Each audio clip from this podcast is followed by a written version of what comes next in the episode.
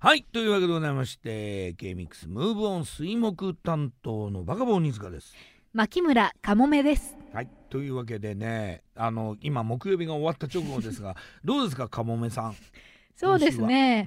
今今週はですねあのあまり私かもめやってるんですけど遊覧船が来るじゃないですかかもめが住んでるところって。うん。なんですけどお客さんがちょっと雪の影響で少なくてですねうん。かもめとしてはもうちょっとかっぱえびせん食べたかったかなという気持ちですね。完璧にあのなん水木聞いてないと全く分かんないですこの話。